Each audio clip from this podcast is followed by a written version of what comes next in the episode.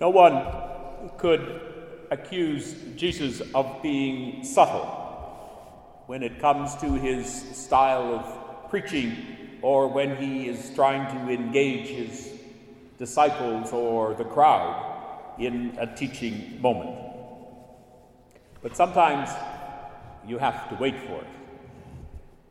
When he asks his disciples who the people say that he is, it is basically a safe question. And so they respond with what they have heard among the people who have been following Jesus. The interpretation of their responses is that he is part of the prophetic tradition. He might even be one of the persons of that tradition. He might be Elijah or Jeremiah, who have come back to life, both of whom were expected to reappear when it was time for the Messianic age to unfold. And if he wasn't one of them, and probably not John the Baptist, at the very least, he might be one of the prophets. These seem, of course, fairly safe answers, acceptable interpretations of what had been seen and heard among those who were in association with Jesus' ministry. But for Jesus, the responses were not deep enough. And the next question gets to the point. But you, who do you say I am? This text comes sort of in the middle of Matthew's gospel. So we might think that this is a critical moment in the relationship of Jesus and his disciples and in their understanding of who he is. Who do you say I am? I'm suggesting that in every liturgy, this is the question that is posed to us. Who is this one that feeds great multitudes with a few loaves and a few fish? Who is this one who walks on stormy seas and calms the anxieties of his friends? Who is this one who breaks down barriers that separate the outsiders from the insiders? Who is this one that promises the mercy of God to the least and the lost? Who indeed? Is this the same one who was present in our midst? For the disciples, through the voice of Peter, it was the Christ, the Son of God, a longer title for the Messiah.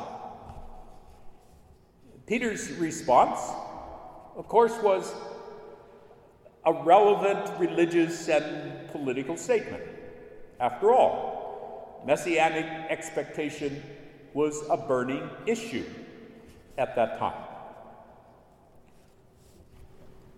But what does it mean for the average Christian today, for you and me? We might well consider that messianic expectations were a theological theme that belongs to the past. How then do we get excited about the coming of someone that we believe has in fact already come and gone?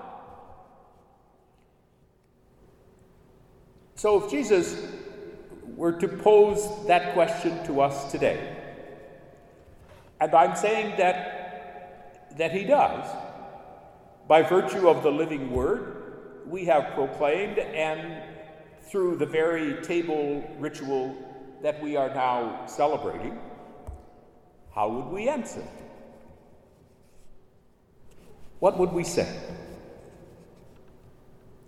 You are the Messiah, the one who will establish justice on the earth, and I will commit my service to that effort with my whole heart. Or, you are the Messiah, the one who will ensure that the vulnerable of society will not be exploited, and I will stand with and for them until they are free. Or you are the Messiah, the one who will usher in the reign of peace, and I will pursue acts and purposes of peace with my whole body and my whole spirit. Or you are the Messiah, the one who will refashion us into a holy people, and I will open myself to such a transformation with complete surrender. Peter, being Peter, may have said more than he really understood or realized, even if he did get it right. I wonder, maybe we don't fully understand the depth and the extent of what we are doing and saying when in a few moments we will say, and I believe in Jesus Christ, the only Son of God. Even so, that doesn't diminish our faith or lighten our trust. Rather, it reaffirms that we will not give up on the task of being a disciple or on efforts of compassion or the posture of hope or the energies of life's joys or the grace of a living God. All those things, I think, are the keys to the kingdom of heaven.